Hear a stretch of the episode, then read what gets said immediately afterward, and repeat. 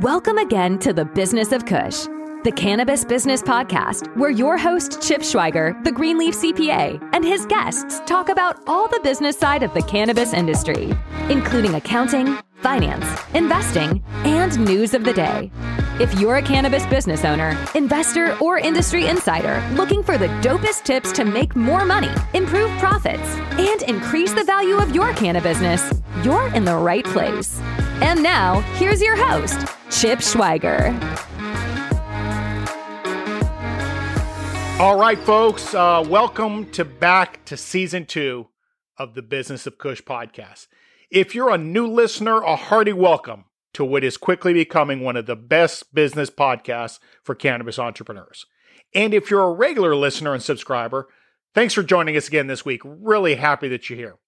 So, I'm your host, Chip Schweiger, the Greenleaf CPA, and I'm a 27 year veteran of public accounting and corporate finance, and also the founder and managing member of a CPA firm that helps marijuana, hemp, and CBD businesses stay on the right side of tax, accounting, and compliance rules. And because we're a firm that solely caters to the complex compliance needs of the cannabis community, we understand the unique challenges you're facing. So, for this week's episode, first let me say Happy New Year. You know, after a sometimes rugged 2021, we're officially in a new year, and I couldn't be happier about it. And with that, we've also all got our new goals. And maybe your goals are personal, like health or relationships or finances, or maybe those goals are also something related to your cannabis business, like maybe actually getting your new business started or expanding into new markets or verticals, or potentially selling your company. And if you're thinking about selling your cannabis business now or anytime in the future, this week to kick off season two and the new year, we're going to talk about the five things you absolutely must do before you even think about selling your company. Plus, we'll talk about what the landscape looks like for cannabis transactions. And, you know, for a successful exit, you need to be able to say a hearty yes to two important questions. One, is your business ready for you to exit? And two, are you ready to exit? So, yes, we're going to talk about the five things that you can do right now to get your business ready. But did you know 75% of business owners have regrets one year after selling their businesses? How is it possible that three quarters of owners are disappointed just one year after what should have been the happiest day of their life? Well, the answer is most owners fail to consider the practical and emotional factors that can lead to disappointment at an exit. So I'm going to give you four absolutely critical steps for you to explore that will help you evaluate your preparedness to exit your business and to do so on terms that are lucrative and that will make you happy. But let's start with a landscape for cannabis transactions currently and also looking into 2022. And it's really a great story for small and medium sized cannabis businesses.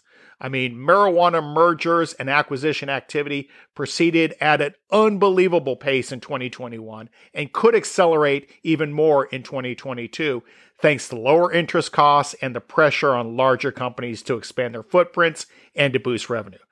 New York based Viridian Capital Advisors counted 306 M&A transactions through December 17th, up well over threefold from the 86 recorded transactions in the same period of 2020.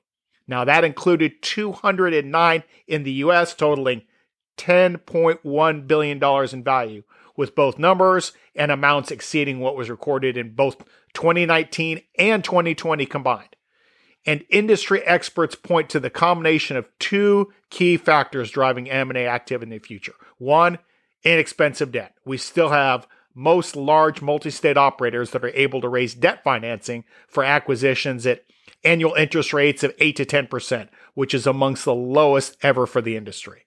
And two, there's a valuation gap between acquirers and targets. So while the stocks of big MSOs are down year to date, their targets are down even more, and the acquisition logic remains intact. So according uh, that's according to a recent Viridian report.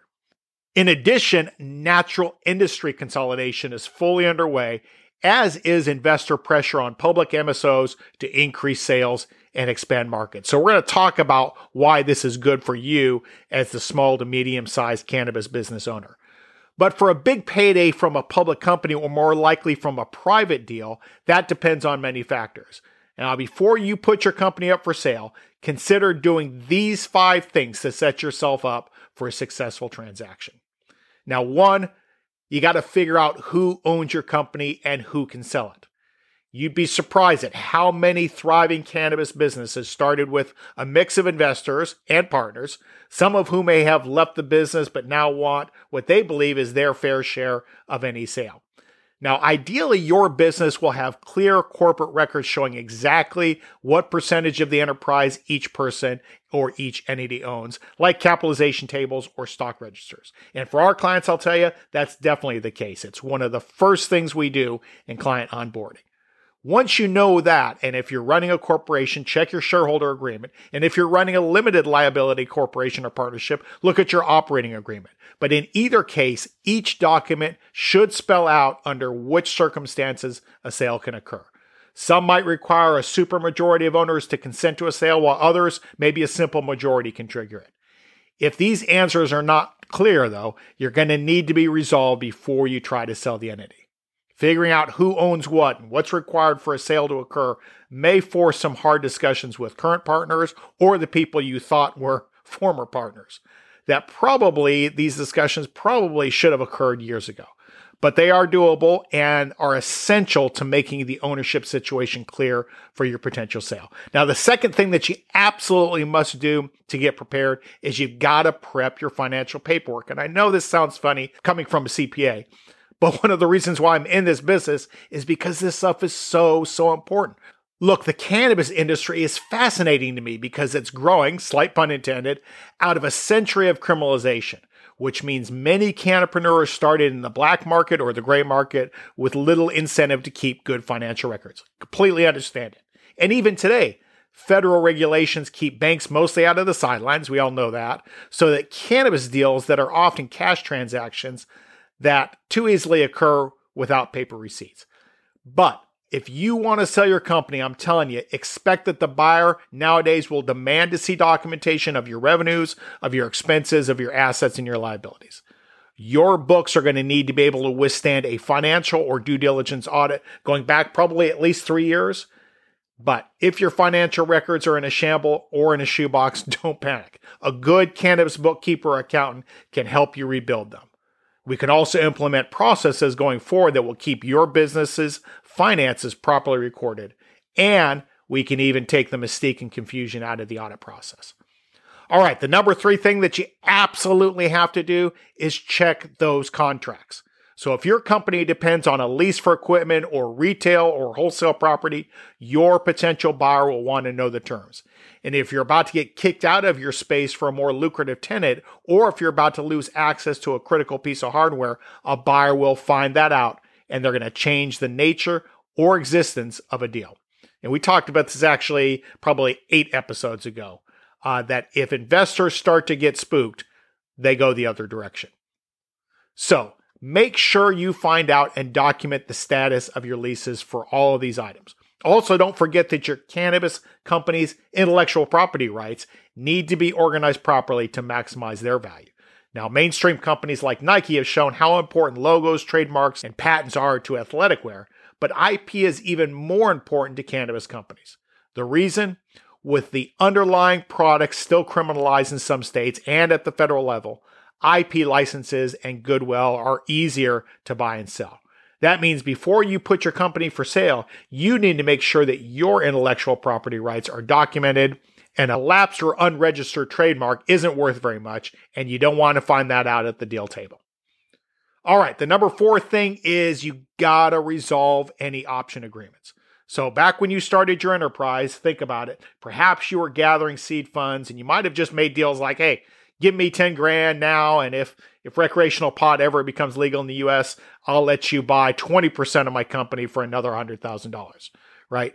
Many cannabis firms entered agreements like that and given how speculative the industry was just gosh, probably eight, ten years ago and still is today in a lot of ways, many states still limit licensed pot producers to state residents. So options like these are floating around all around the business.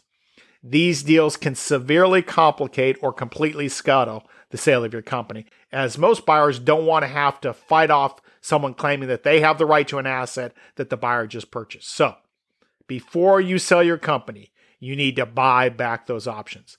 And the number five thing that you absolutely need to do is remember the government right? You already know that marijuana laws and regulations vary from state to state, and they're often in flux. And especially at the start of a new year, new laws were already passed that outdo other old laws. And this goes far beyond whether the end consumer can light up a joint in public and, and not get arrested.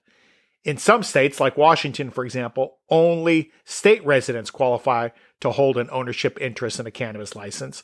And most states have criminal background check requirements, such that people with certain criminal histories cannot hold an ownership interest in a cannabis business. Now, that's slowly changing in cases where the criminal history relates solely to marijuana, but it hasn't changed in all states. So these rules really pose significant obstacles to sales. So don't waste time chasing a deal that can happen because the buyer, for example, won't be able to be in the cannabis business in a particular state. Competent advisors can help you structure a deal to accomplish both the buyer's and the seller's goals with kind of these matching up with these myriad state regulations. They can also help you resolve any of the ownership, financial, intellectual property, and options issues that we've talked about. Now, as you consider your next move in the cannabis industry, keep these issues in mind for your business. Now, let's pivot a bit to talking about you and four steps you absolutely need to consider so that you can feel good about any exit. Yes, the money is going to be helpful and it's going to be nice, but it's not all about money.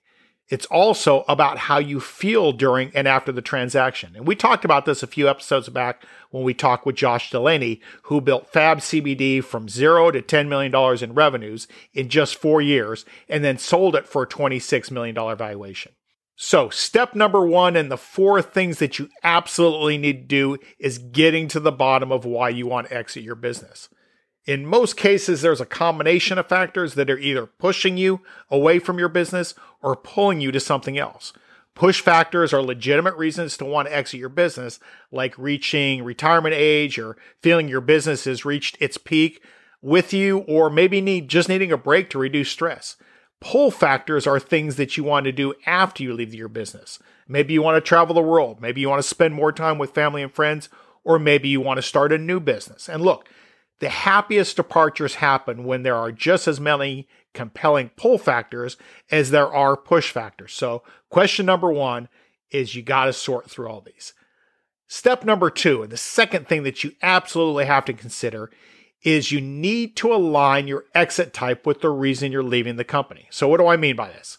Well, often when we think about exiting a company, we conjure the image of a spectacular business sale where a strategic buyer swoops in and pays an enormous price, and the business owner rides off into the sunset to go count their gold. The reality, though, is that there are several different ways to exit the day to day operations of your business, and the smartest founders align their exit type with their reason for leaving. Now, the most common exit types are they could just sell outright. This is the closest thing to the stereotypical sale where you sell 100% of your business to a third party buyer and you walk away. It's a great fit if you want completely out of your business and if you have an attractive company to sell that is not dependent on you to run it. All right, another scenario is where you're going to sell a part of your company and retain part of it. Now, how this works is you sell off a portion of the equity, which allows you to take some of your chips off the table while you continue to maintain a portion of your equity in the company.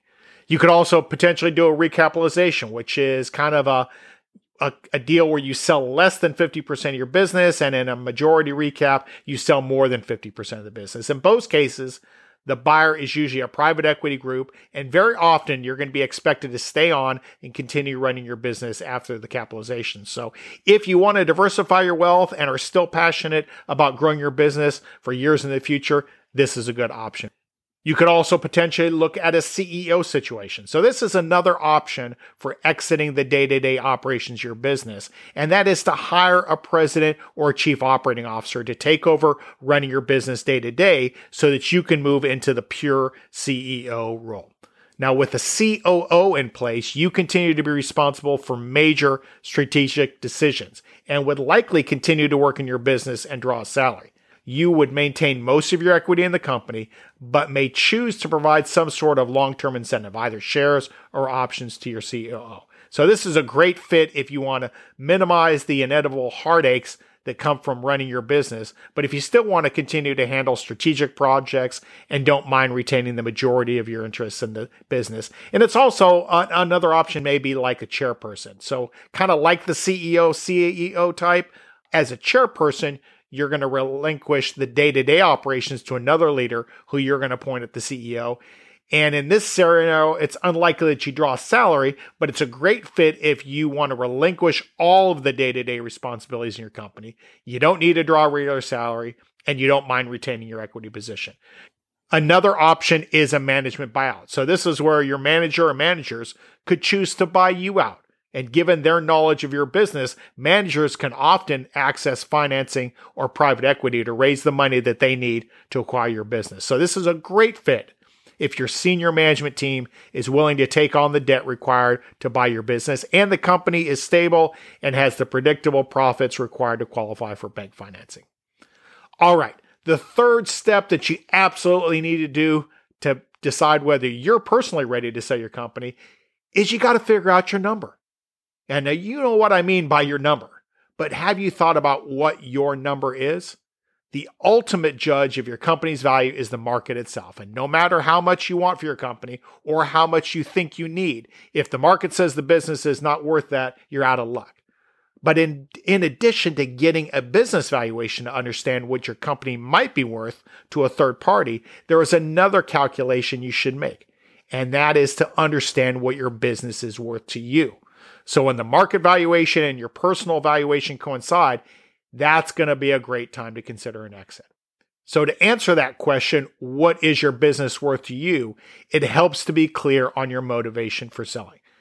If your goal in exiting your business is to retire, you want to ensure that you have enough investable assets to create the income stream you need to fund that retirement. If your goal is to diversify your portfolio, calculating your number works a little bit differently. So you're going to start by analyzing what percentage of your net worth you're comfortable holding in your company's stock. This starts with knowing what your company is worth, and that's the true and realistic market value of the company. Now, once you know approximately what your that company is worth and what percentage of your portfolio you're willing to dedicate and leave in your company stock, you can back into how much of your business you should sell in a recapitalization to give you your number. Some owners decide to exit because they're bored with their businesses and want to move on to another project that is more exciting to them.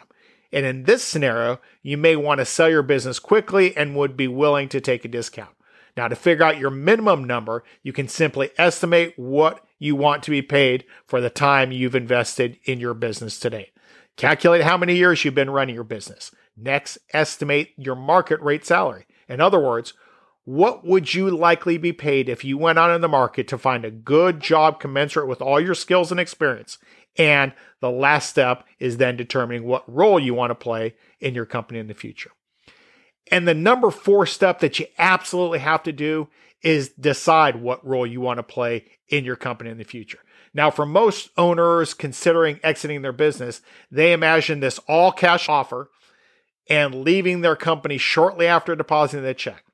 However, most exits that I'm aware of are a lot more gradual and rely on the owner's continued involvement in the sale. So it's important to get clear on the maximum amount of both the time and money that you're willing to commit after a transaction. Now, as a general rule, you stand to earn more money from the sale of your business the more willing you are to participate in a transition period. So, hypothetical examples uh, assume that you need to make a trade off, accept $5 million in cash for your business, or walk away, or stand to gain a larger payment for some continued involvement. And if you're interested in really getting under the hood of understanding your personal readiness to exit your company, either now or in the future, drop me a note at chip at thegreenleafcpa.com and I'll send you the exit checklist that we use when consulting with clients who are considering exiting now or in the future. Well, before we finish for this week, we've got two things left to do. One is respond to a question that came in over the holidays, and two is our news of the day segment. So, first to the question. And thanks to Jamie for our question. And it's simply asking for tips on how to know when to sell your business, which is right on point for this week's episode. How do you know the right time to sell your company? One answer to this age old question is that the time to sell is when someone else is willing to invest more in your business than you are. So, what do I mean by this? When you start a business, nobody is willing to invest in its success more than you are. You've already worked 40 hour a week by Wednesday of that week. And if you're like most founders, you've invested a big chunk of your liquid assets to get your business going. You're all in. And in the early days, you're willing to risk your business on a new strategy because the business was pretty much worthless. And as Bob Dylan says in his song, when you ain't got nothing, you ain't got nothing to lose. Now, as your business grows and becomes more valuable, you may find yourself becoming more conservative and becoming more unwilling to risk the equity that you've created inside your business on your next big idea. You may have reached a point where someone else may be willing to take risk and they may be willing to risk more time and money for your business and more so than you're willing to do.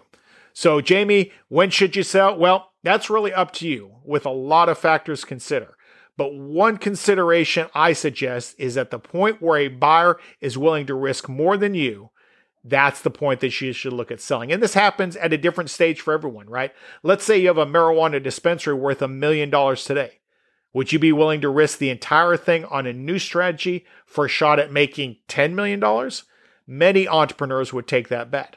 Now imagine that you have a processing company worth 10 million and your business represents the bulk of your net worth. Most would argue that 10 million is life-changing money. And again, the same question. Would you be willing to risk your entire company for a chance to make a $100 million company? Now, the marginal utility of the extra $90 million is pretty minimal when you think about that, right? You only need so many cars, but the risk is pretty significant. So fewer owners, I think, would bet 10 million for a chance at 100 million. So when someone else is willing to invest more in your business than you are, it's probably a time for your company to find a new owner. Thanks for your question, Jamie. Hope that helps. Okay, let's get to our last segment of the episode, and that's the one that we call News of the Day. News of the Day. All right, uh, let's see. This week we actually have, just because we just started the year, we've only got really one piece of news probably that I wanted to bring to you. And this is comes to us from Marijuana Moment, and it talks about the incoming Virginia GOP governor won't says he won't overturn legal uh, marijuana possession, but he casts doubt on the sales of adult use marijuana. So the incoming governor of Virginia says that while he's not interested in recriminalizing marijuana possession, which became legal in that state last summer, he feels that there's quote still work to be done end quote, before he gets behind crafting and creating a market for commercial sales and production. So I've already been talking with prospective clients in Virginia, getting ready for adult use sales there. And so this may be yet another example of where politicians, this will sound critical, but where politicians come in and try to undo something that everybody, 75% of the American population believes is the right thing to do. All right. Um, hey, you may have seen that we've got a new website for this podcast. We're now at bizofkush.com. And just as before, we've got every episode there with the show notes and a place for you to ask questions like the one that we talked about tonight. So head on over to bizofkush.com and please drop us a note. And if you just want to say hi, we'd love to hear from you. And why not leave us a voice message when you do that? You can do it there because it's available to you if you like. And if you do that, we'll play some of them in future episodes. And also, one last reminder we're on Facebook, we're on Instagram, and we're on Twitter. All of them are at Biz of Kush. So let's connect. And with that, we're done for this week. Thanks again for your continued support of the podcast. Happy New Year, and look forward to you joining us again next week. You've been listening to The Business of Kush, the podcast for cannabis business owners, investors, and industry insiders. If you've enjoyed today's episode, please subscribe to this podcast. It's easy to do by clicking on that subscribe button or follow button. And you can also follow us on social media at at Biz of Kush or visit us on the web at www.thegreenleafcpa.com forward slash listen. We'll catch you in the next episode. And thanks again for listening to the Business of Kush.